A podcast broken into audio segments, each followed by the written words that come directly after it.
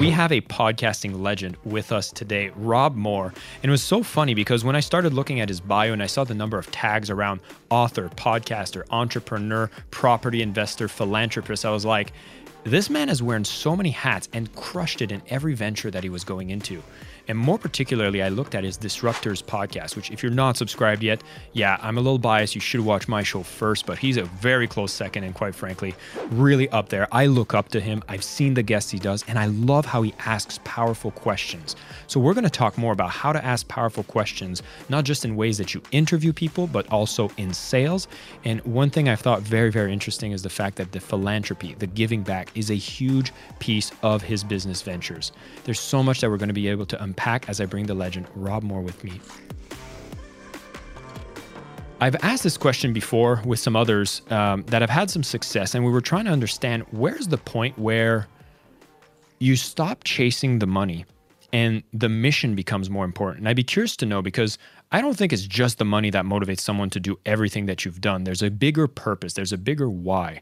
And I'm wondering if on your journey there was a specific moment that you were like, okay, now it's more about the why than just trying to find freedom from the money? Yeah, so um, I believe if we look deep into natural laws, um, we find that everything exists in a paradox with equal upside and downside. And, and what humans do when we create human laws, because natural laws you can't break you can't break the law of gravity. You jump out of a building, so you're not going to be able to break that law with you know your mindset. Whereas hu- human laws, we're always breaking them and manipulating them and changing them based on. I saw, you know, the, the, the law of the debt ceiling in the US was broken. What defines a recession is broken. So I try to observe natural laws, not human laws, because natural laws, you know, you get the reward when you follow the law and you can't break them. So when it comes to money, um, it is wise to be equally selfish and selfless, and it is wise to chase the mission and the money. And what I mean by that is if you don't chase the money as an entrepreneur, you have a very expensive hobby. And how are you going to fund that? You know, I like golf. I'm never going to be a pro. Um, but the, you know, playing golf is expensive. Taking five hours to play around a set of Callaway Epics now is what two thousand dollars. So if you don't chase the money, you have a really expensive hobby. But people don't want to give you money if you're chasing money. They want to see that you're on a mission. So um, if you're in debt, you probably need to be focused personally and for your family, and you need to chase the money. But then when you become a millionaire, you know, maybe you need to expand the mission so that people can buy into the mission because people don't want to make you more rich. People want to give you money for their own selfish needs. In my new book, Matrix, which comes out in 2024, I write about the four levels of, of wealth financial stability, security, freedom, and opulence. And to become financially stable, which means to get out of debt, you have got to chase the money because um, obviously you've not been very good at it to get yourself into debt. And it's okay to be selfish to get yourself out of debt and pay yourself first and these other important rules of money. And what I found was once my personal needs were met, I had a yearning and a calling to meet the needs of my family, my community, my organization, my country, and now I have a calling to meet the needs of the globe. Uh, and my personal vision is to help as many people on this planet get better financial knowledge. And um, this is what drives the mission, um, which is writing a load of books on money and, you know, doing. Uh, I'm probably doing 15 interviews a week now and interviewing all the great guests on the show. That all being said, because I've been doing this nearly 20 years, Jason, I like watches. And I said to my wife that um, I feel the yearning for earning money so I can buy some more watches. So, so I think it's wise to be selfish and selfless equally, um, and chase the mission and the money because the money isn't the purpose of a company or an organization. The purpose of the company and the organization is to serve its people, is to create a product or service and and, and make the lives of a demographic easier, faster, better. So the purpose is the mission, but the reward is the money. However, if a shareholder wants to buy into your business um, or you're doing your end of year accounts, you know you have to be focused on the bottom line. So you you you focus on the mission to grow the business and to communicate with your ideal client how you can help them. That's your external focus. But your internal focus, if it's not on the bottom line and it's just on the top line, you'll have growth, but you won't have profit. Um, and if it's not on the top line, your sales will slow. So uh, I know social media, Jason, sort of encourages at the moment this is right and this is wrong. And but, but actually, when you look at any subject deep enough, you need context before content um, and usually the answer is both, not either or. I like that we're not talking about blacks and whites here because, yeah, I think the nuance of all information is maybe the biggest uh, problem that we see in any kind of advice, whether that's sales advice, productivity, money, finance. And, and I'd be curious to know from your perspective, and it sounds like your upcoming book is going to be answering this more in depth. When it comes to you know money, finances, do you feel like one context in particular is usually missing from any advice that gets thrown that might lead people in the wrong direction? Yeah, well, there's always a mismatch of context in any given scenario of information exchange. And that is the context of my life versus Jason's life. So I know my life, so I can give you my experience based on the context of my life, but I don't know Jason and Jason's life and I don't know the context of his life to be able to give information that serves him because what worked for me might not work for Jason. So um, I, I hope that doesn't overcomplicate anyone's desire to ask a question because at the end of the day, the context is going to be closest when you ask people answers to questions who are where you want to be. So if someone's a millionaire or a billionaire and you're a zero zeroer, um, and you're nearly there and you want to get there, then asking the millionaire or the billionaire, they've probably got the right kind of context for you because they're where you want to be. So to simplify the question, I would say find people who who are where you want to be because their context will be the most similar to you. Uh, for example, I've written a section in my book. I'll actually read it out to you if I can dig it out because it's it's a context based answer people always ask me, Rob, you know, I've got money to invest. Um, where should I invest it? And that question is very context dependent. So let's see if I can dig it out. I'm, I'm actually on the last chapter. It might take me a minute. A world exclusive. We're getting a sneak peek of the upcoming material. You are going to get a world exclusive. Here we go. So, yeah, I get asked thousands of times, where should I invest my money? But it depends on number one, your age. If you're 18 versus 65, that's going to be a different place. Your attitude to risk, you know, how many times have you failed before? How much are you prepared to lose? The capital amount you have, if you've got a thousand or if you've got a million, that's a completely different answer. The percentage of your net worth um, that you want to invest, whether you're defensive or aggressive, how long you want the capital deployed before you want it back, your existing knowledge or experience in any other asset class. Do you want capital, equity, or income? Do you want fully passive or do you have time to invest? Is it personal money you're investing, i.e., tax paid, or company money pre tax? That's a big um, caveat context. Do you want dual use? So I invest in watches, but I get the dual use of wearing and enjoying them. I don't get a dual use in my stock portfolio. It's just a, an investment.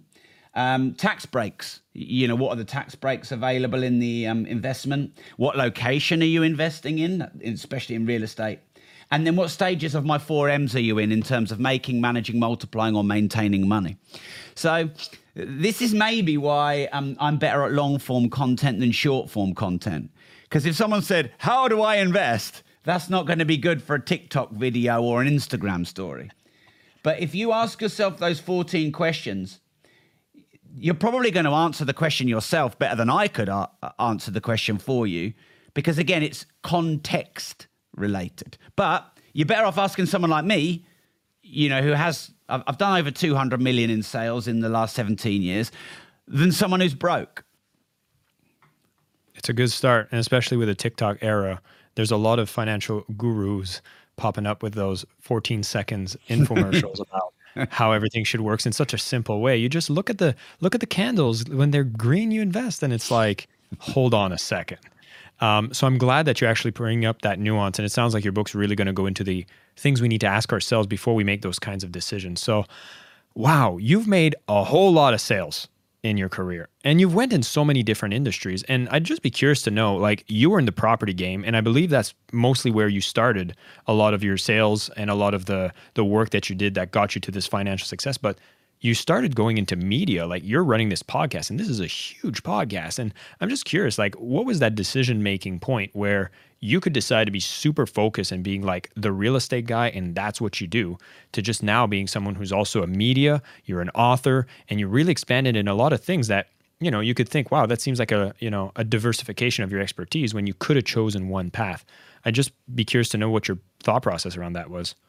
Um, there's a few and some of them were things I learned along the way that I would never have known before I start. Um, so this is why I wrote my book Start Now, Get Perfect Later, because so many people are waiting to be perfect before they start. They don't get going. Um, and often where you end up is not where you thought you would end up. But you only get there when you have momentum through movement. I, am not going to sound all smart that I had it all planned out. Though, what I will say is this, Jason, and it goes back to our mission versus money question, the first question you asked. Property is the money, but it's not the mission. And when I started in property, I was broke. I was 50 grand in debt and I wanted to get out of debt. And, you know, it seemed that all the successful rich people were in property. So it seemed like a logical place to start. Uh, I didn't really know how, but I knew that there was a deep why. Um, and I got into property and got myself out of debt and made my first hundred grand. And then I made my first million by age 31. But by that time, I realized that dealing with tenants and boilers, you, you know, and lawyers and construction workers, that wasn't the mission, but it made the money. And, you know, I think where a lot of people um, suffer or, or don't succeed is that clash of mission and money. And sometimes they follow the mission, but there's no money. And sometimes they follow the money, but there's no mission. So I'm at the point now, let's say four years into the journey, where I've become a millionaire and property is making me those millions in multiple streams of income. But there's a, a, greater calling and a greater mission that's unfolded itself, which I didn't know when I started, Jason and that was financial education. So, um, you know, I feel frustrated that they didn't teach me what I now know about money in school. I don't think that so many people need to be as broken as poor as they are, but I think that the system hides good financial education from them. And I also realized that I don't particularly like dealing with tenants and boilers and construction but I love teaching, training, and educating and sharing, you know, the message about money, especially as in the UK, there's such a social faux pas um, around talking about money openly. It's like it makes you. I mean, even in religious dogma, the love of money is the root of all evil. It's just through society in in the UK and people have often said to me, Rob, you're more like an American than an Englishman. I wasn't going to um, say it, but you did.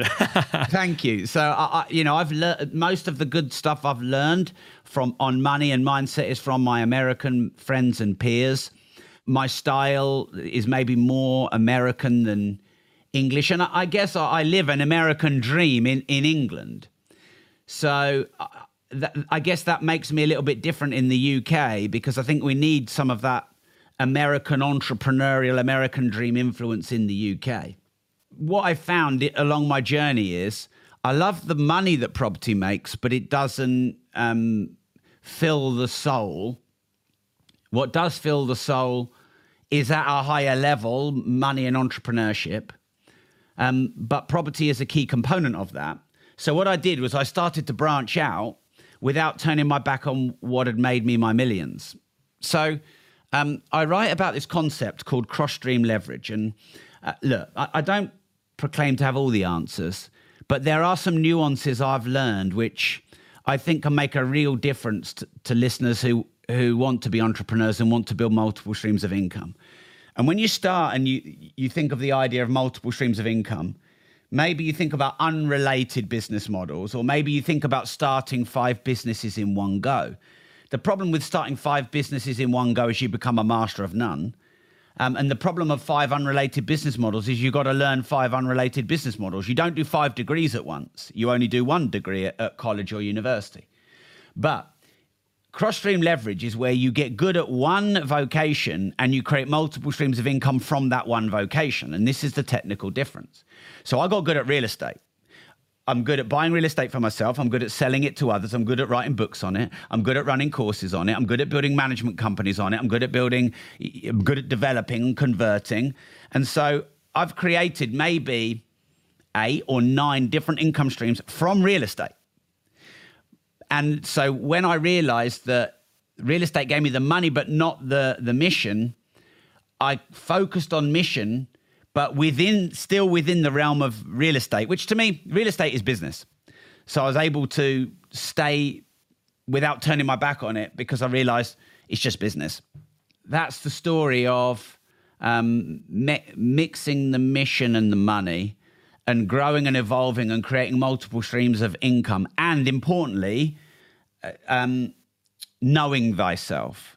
So my business partner loves the um, is it mnemonic focus, follow one course until successful.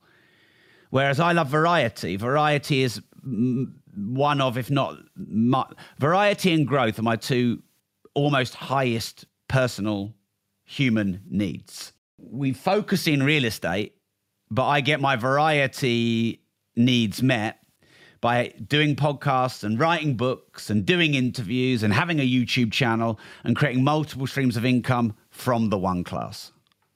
I like that. And, you know, there's a part of me that thinks when you found that one skill that you've mastered and it actually allows you to at least master the money game and you finally get yourself to that million and you've made the money, then you actually are left with an itch to scratch the soul, but you have at least a sort of fuel that can actually help you get into these different things that will scratch the soul because the money thing's been figured out.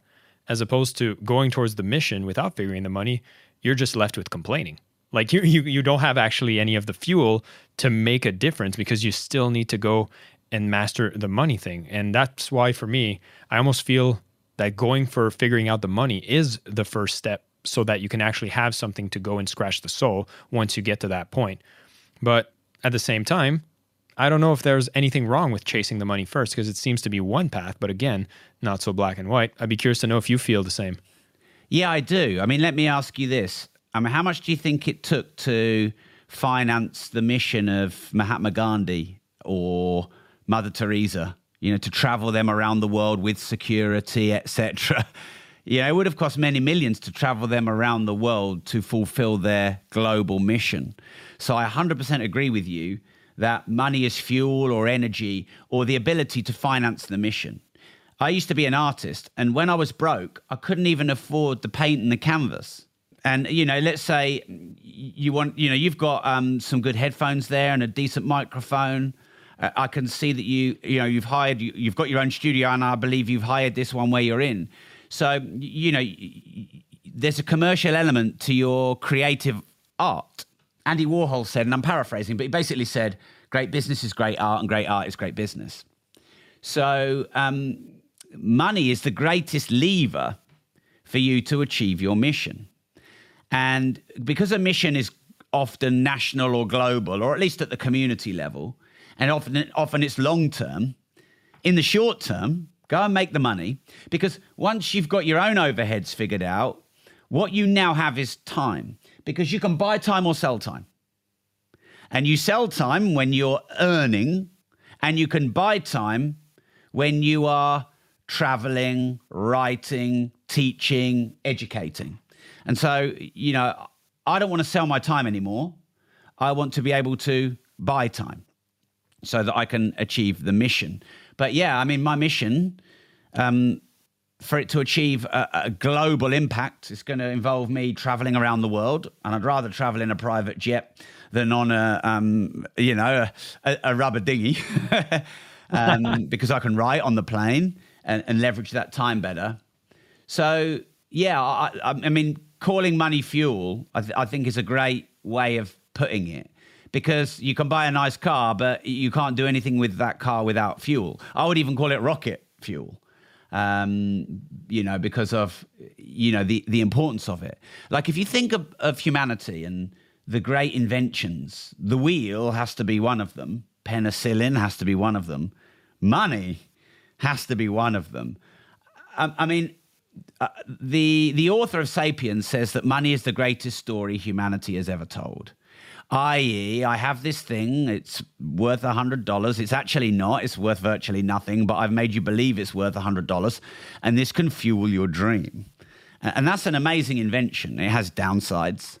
Um, but I think, you know, just to summarize, I love the way you called money fuel, because that's, that's what it is you mentor people through that foundation of yours and you're really trying to help a lot of entrepreneurs who are maybe in more uh, less fortunate situations maybe at their early stages. And I, I would be curious to know what's your response when someone's like hey i'm trying to find the most amount of success in the most comfortable way possible hmm. Um yeah, the way people articulate that, I've never heard anyone say that, but what they often say is, What's the easiest way to make money? And so I always ask, I always say to them, that's the wrong question. You should ask, what's the best way to make money? Or how do you make money for the long term? So I definitely, I mean, I learned this from an American compatriot, Tony Robbins the quality of your life is defined by the quality of your questions. So I can always tell the mindset someone is in by the questions that they ask. And I, I just try to reframe them and get them to ask a different question. Now, people, I, I found with people, if you tell them where to go, there's friction and resistance. But if, if you guide them to ask better questions, which leads them where you or they want to go, there's less resistance because they're owning the journey. So if someone said to me, How do I make money the quickest? I would say, Have you ever thought to ask, How do you make money the best? Or have you ever thought to ask, How do you make money for the long term? Instead of saying that's a stupid question or you know, um, which a lot of people do. Because you know there's a lot of influencers and sellers out there that um, I, I think push the line of pain and challenge into shame. And you know you see this a lot in you know people who follow people like andrew tate who's you know andrew tate is always angry and always in pain and he uses it as a as a fuel to be successful but it makes his style very direct and and and it almost elicits shame. Now, shame is a, a, great motivator to move forward. Don't get me wrong; it's not all downside, but um, it's not the only tool to get people to move forward. And, and personally, now you know a bit more about me and my past. You know, shame for me, it's not the best way to move. You know, getting people comfortable with being uncomfortable, I find more effective than shame. Good for that, man. And uh, thank you for opening up on the on your own limitations because I, I could relate so much to that. I've also been more on the people pleaser side. Hey, you're talking to the guy who's saying actually the best emotion is love, and I do feel that that's the best way to move people. I would agree with you. Shame is kind of like a call it a uh, non-renewable energy. Like it's got a lot of fuel, but at some point you're going to burn the planet down. Mm regardless of your stance on that issue. Um, but overall, Rob, I really like the values that you communicate. I really love everything that you stand for. So I'm so excited that we have to have this conversation. Uh, thank you so much for coming on and sharing. I'm such a fan now that I've got to discover your work. And there's one thing I always ask my guests when they come on my show that you are on the Selling with Love podcast. So I'd be curious to know what does selling with love mean to you? Yeah, I thought about that quite a lot. Um, you know, it I don't like to prepare too much for interviews. I like to answer in the moment. Um, so I don't like to see the questions, but um, I did think about your concept and what that means. Um, it, it's probably got me thinking more than any other title of a podcast. So, in some ways, everything we do is an expression of love because we live according to our highest values. And you know, I teach people uh, thinking about their values around money. For example, let's say that a mother's highest values is her children. She'll spend money on her children, and that's an expression of her love. So, money is the tool that's expressing the love. And so, selling done well is an expression of love. So, for me, my highest values would be growth and progress. And you know, I love the trappings that money and success bring, and I accept the downsides that they bring. And so, me running training companies and being on podcasts and creating content around it is an expression of my highest values. Therefore, you could argue is, a, is an expression of love. Now, where people might disagree is they go, Well, I don't see that as love. That's just because they have a different set of values and they're judging people on their own values, not their own. Now, of course, you can sell without love because you can sell products and services you don't believe in. And you know, sometimes when people say, "Oh, well, you know, you got to believe in the product," I think, "Yeah, yeah, yeah, I get that." But it is true that is the foundation because if you, if you can't, if you don't believe in what you're selling, you're selling against your values, not for your values. Therefore, you're not expressing love. Um, love and gratitude are probably the two transcendent human emotions.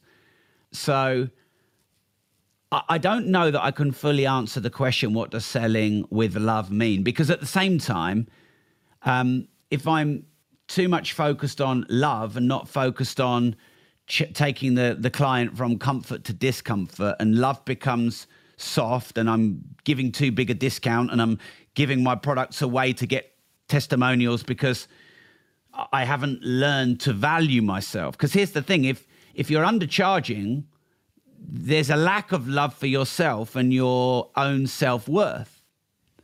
So it's definitely one that's challenged me to think. I, I don't think I've answered in a linear way. I think I've answered in a very nebulous way. But selling should be an expression of love because if you link your highest values with your career and you love what you do and you do what you love, then selling what you love is an expression of love. Brother, we started this talking about non binary. And I think when I ask a question, you can't answer it with a singular because there's so much nuance and context, as you've highlighted throughout the sessions we had today. This was a fantastic conversation, Rob. And I'd agree with you because, you know, I go more in depth in my book about selling with love because there's a lot of different loves. And, you know, if one of those is a, a, a stool that is missing a leg, then yeah, there's going to be some negative repercussions around that. But honestly, what a fantastic conversation. We got to talk about, you know, what we need to pay attention to when we're getting any kind of financial advice. What is the context? How information on the internet is not so black and white. We really have to take care of the nuances because that's usually where the right information will be distilled to what is right for you. Pay attention to the people who are on a path of where you want to go.